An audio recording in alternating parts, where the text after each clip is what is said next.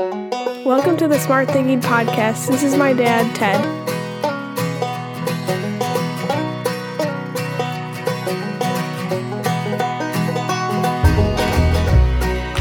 Welcome to the Smart Thinking Podcast. I'm your host, Ted Neitzke.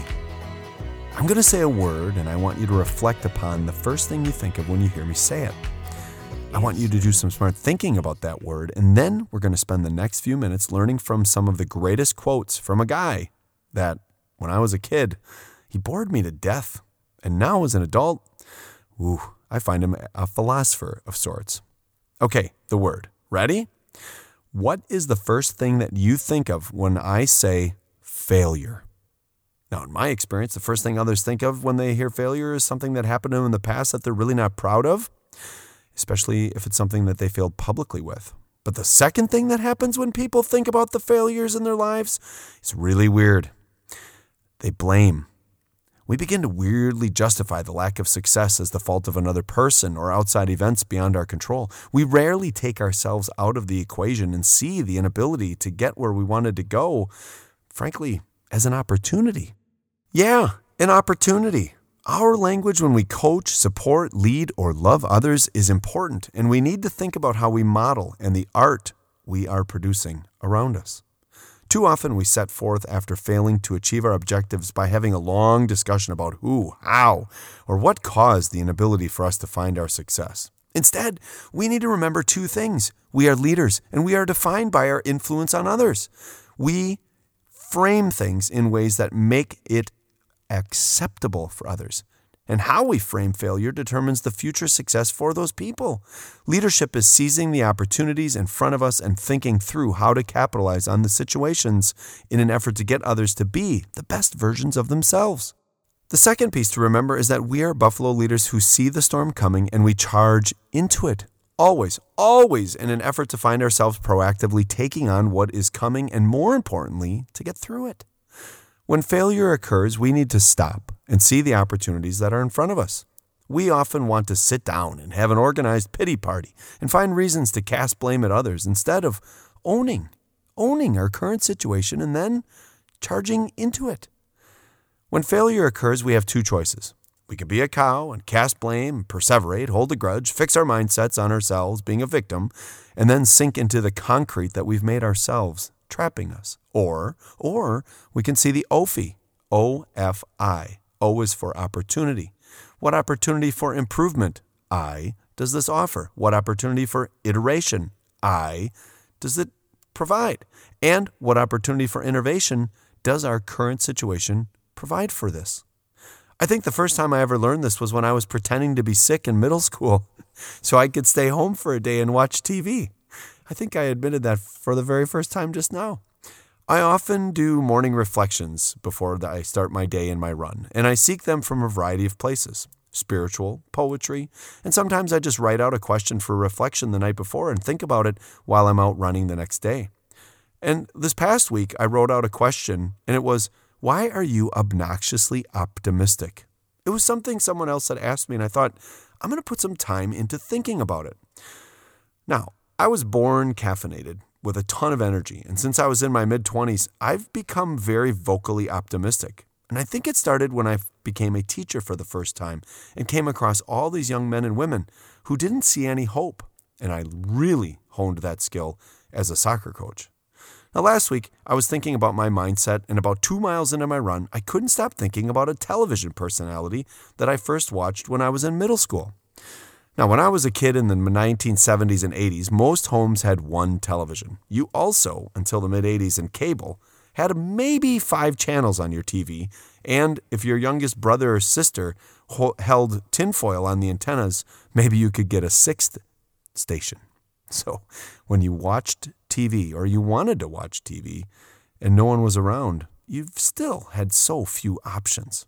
Now, sometimes when I was younger, I would get overwhelmed at school or just frankly not be in the mood to go, and I'd get this magical stomach ache, and I would put on a great show for my mom. I'm certain now that I am a parent that my mom knew what I was doing, but didn't want to fight about it. And she certainly probably didn't want to start her day out with an argument with her kids, so she'd just let me stay home. Then she'd get my brothers off to school. She herself would go off to college, and my dad would go to work. As a result, I'd have the entire house to myself.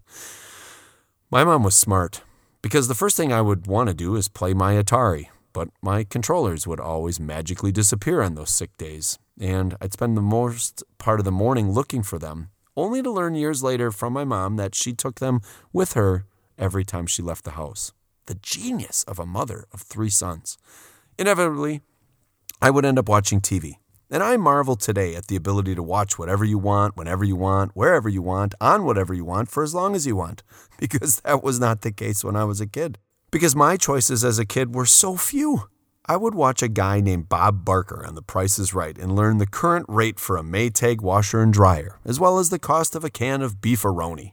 And after that was over, the networks would all switch to daytime dramas known as soap operas, because they were originally designed to be romantic dramas during the day and were sponsored by a variety of different soap companies. Anyway, I would have two other options some sort of a Western show on one of the local stations that wasn't an affiliate, or I could flip on Channel 10 in Milwaukee, PBS. Before Sesame Street and the Electric Company, which by this time in my life I was way too cool to watch, there was this weird painter guy, Bob Ross, who, it appeared, to be constantly painting the exact same thing. But he wasn't. But he was an instructor, a teacher, a philosopher, and he had an incredibly calming voice. You can learn all about him and his background as an Air Force drill sergeant on your own because I want to share my reflection with you of what I thought about when I was out running. Because when I was a kid, I would watch him a few times a year on my fake sick days, my real sick days, like when I had the fifth disease and I was quarantined for a week by the county in my own home with bumps on my arms and I had to stay in my room without my little brother roommate, or whenever the stomach flu hit.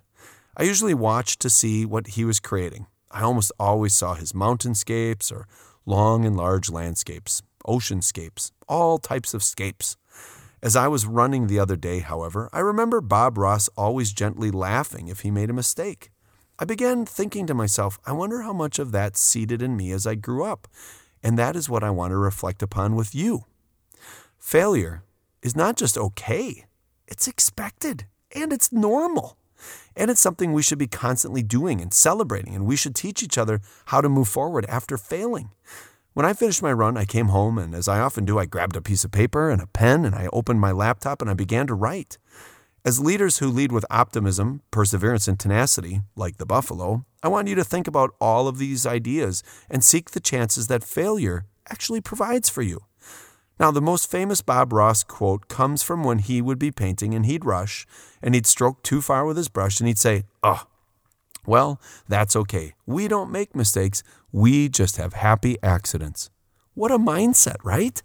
I want you to think about this quote in the context of the information that flows in and out of our lives, the ways in which people you serve behave, and then figure out a way to address it with a language of optimism, grace, and forgiveness. Most people I know, when they fail, want to talk about it to death. They want to blame. They want to continually ask others, Hey, you think this is a big deal? I think this is a big deal. Can you believe what happened to me? Can you believe all the people around me? Oh. Now, imagine for a moment as a leader, as if you, you were in charge. If you were to always speak with Bob Ross quotes and stems. Now, you'd sound like a lunatic, but you'd be a leader I would follow. Someone fails at something and they come to you in their most vulnerable state or most defensive state, and you immediately clear the air with a "Excuse me." let's let's uh let's let, let's talk about this. This sounds tough, so let's see the opportunities in this problem and look at the accidents that happened along the way and fix it moving forward. There's an opportunity here to improve or innovate or iterate, and we should seize it. Stop worrying about what happened and let's figure out why, and, and, and let's take that opportunity to improve. Improve for ourselves and others. Think about it. Bob Ross would simply swipe incorrectly with his brush and not like the way something occurred, and then he would just very easily turn the mistake into an opportunity. And then a bush that went wrong would become a pine tree, and a hill would become a mountain, and an accidental stroke in the sky would become a bird. His it's okay to make mistakes mindset allowed him to continually move forward. Imagine being the leader who simply fires responses from Bob Ross to those they serve. Things like, Ever make mistakes in life? Let's make them birds. Yeah, they're birds now. The next Bob Ross quote for reflection is this Look around. Look at what we have. Beauty is everywhere, and you only have to look to see it. Now, I hear this one one way. We're in our leadership, and too often we have people all around us that are stuck. It's our job to reframe what is going on. I mean, what is going well. I was in a meeting a few weeks ago to observe. Someone asked me to just sit back and watch the dynamics of their team and, and support them. And this leader was someone who was trying to figure out what was going on in her organization. I watched as her own leadership team perseverated and looked like they were actually physically buzzing with frustration. They looked so helpless, and I felt like I was trapped in a field of cows that was about to be sucked up into the sky by a hurricane. I wasn't supposed to speak, just take notes. But if you know me, well, candor is likely to be on my headstone or in my obituary. And after a solid 35 minutes of listening to whose fault everything was, hearing about the lack of nearly everything, and wondering how on earth this mindset was going to give them the energy to leave the room, I stopped and asked, Can I, can I pose a question? They kind of looked at me. The leader nodded her head. So I asked, in the midst of blame and complaining, Hey, what is going well? I had to duck with the rapid darting eyes that came my way. They didn't want to talk about what was going well. They wanted to focus on all the things going wrong and whose fault it was. However, as I rose back up after avoiding all the darts, I saw a colleague in the room of junior ranking stiffen her spine and say, Well, we have zero downtime today, and things are going good in supplies, and in the back, marketing's doing a nice job, and we also have this and that. And then another colleague, who got courage from her, started to chime in with other positives and perspectives. You see, sometimes there are scratches in the record, and the song gets stuck in the same old repeating groove, and someone needs to eventually come along and bump the record so that the album can play on. However, too many times we enjoy sitting there listening to that old crabby loop. Bob, Bob Ross would say, Stop and look at the beauty all around us, which leads to my next quote that I likely heard when I had the fifth disease and was home from school. I think there's an artist hidden at the bottom of every single one of us, was something Bob Ross would say. This quote is perfect for us when we're trying to seek solutions. I realize that he said it in the context of painting, but I think we should use it in the context of there is a creative solution staring us in the face, and one of us has it within us. Too often, we fear speaking up and we have to create the conditions so that people are, as author Craig Weber says, in the sweet spot the sweet spot of collaborating. And that's when people are candid and curious. Curiosity often takes courage, and we need to have prompts within our culture to get ourselves thinking about solutions. If there is an artist within us, it is in the context that we likely have solutions and creative approaches just hidden inside of us, and we need an inspiration to spark it, a process to share it, and then other people to own it and own it with us. Now, that's what leaders do. They provide people the opportunity to grow and learn as well as lead. That's what influence is, and that's what we, we want to do.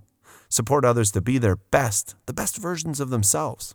Now, the last quote for reflection, I believe I heard as a kid, and now as an adult, it rings true and supports one of the principles of continuous improvement. And that is this it's hard to see things when you are too close. Take a step back and look. When I was in college in the 80s and 90s, just about every girl's dorm room had a Claude Monet poster in it. Lily pads were everywhere, and the rooms all smelled of suave apple shampoo. But when I was in art history class in college and I got to see a Claude Monet Impressionist painting up close and personal at the Art Institute of Chicago, it literally changed my life. You see, there's this gigantic painting there when you walk up the stairs, and that you could stand next to or far away from. And when you would stand afar, it looked beautiful. And our professor told us to walk forward and get as close as we could without touching it. And once we stood there, right up front, an inch away from it, it was literally just dots and blobs of paint, impossible to discern up close. But each time you stepped back, the painting became clearer and clearer and more beautiful. When we have problems, we need to think like Bob Ross. Sometimes we're so close to it that we don't even see the issue. We're looking at dots and blobs and we're trapped in a narrative of our own making about how we're never going to get out of this. This is never going to work and this is everybody else's fault. Instead, we need to step back and lead others to do the same. Just step back.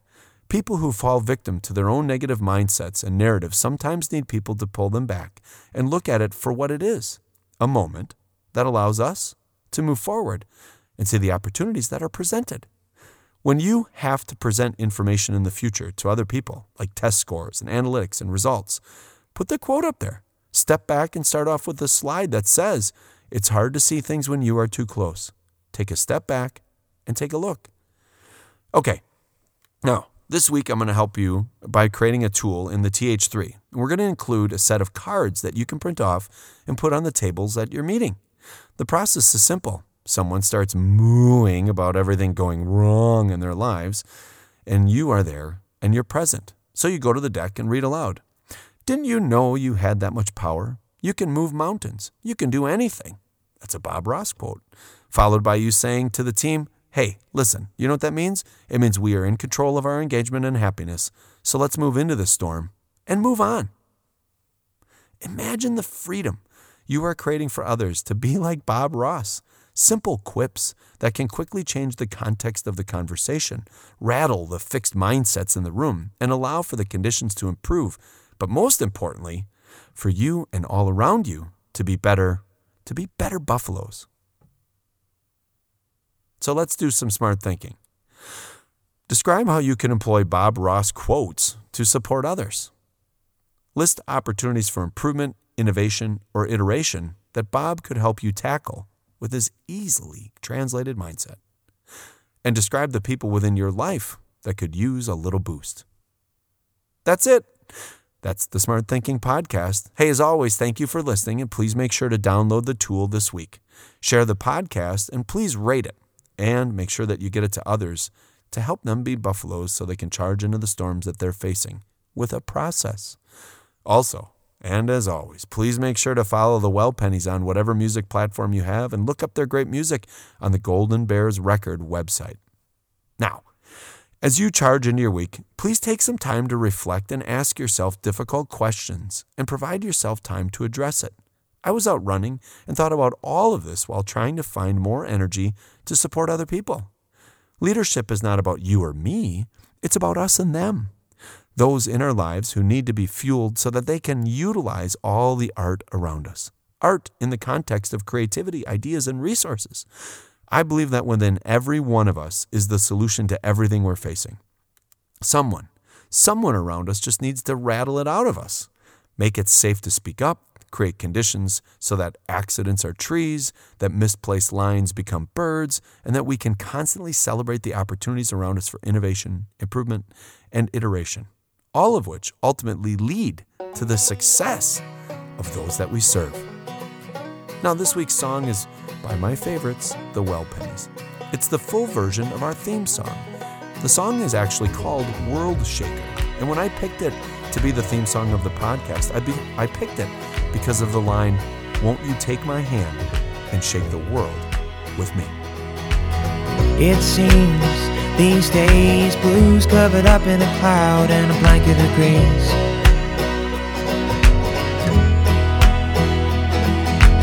And I know it's fine, but I feel a lot better with you in a bottle of wine.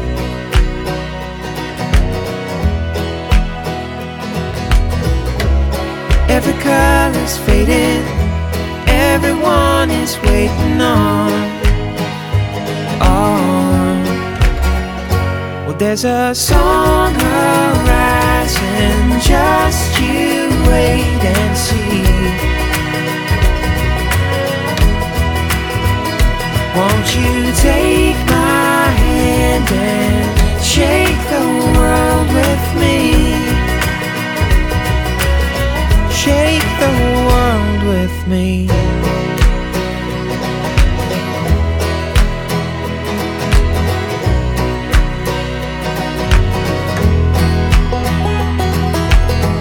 This heart in me feels like a feather but hurts like the sting of a bee.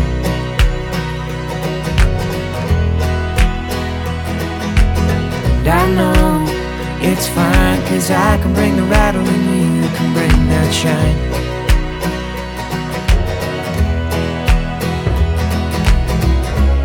Every color's fading, everyone is waiting on on. Well, there's a song arising, just you wait and see. Won't you take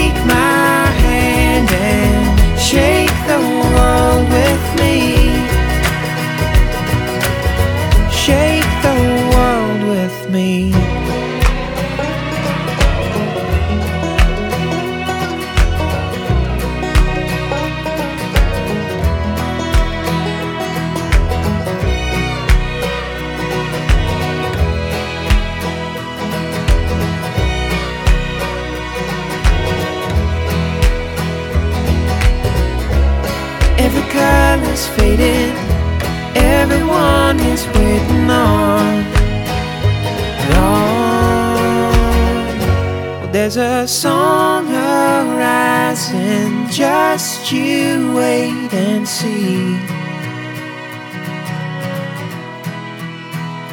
Won't you take my hand and shake the world with me? There's a song arising, just you wait and see. Won't you take my hand and shake the world with me?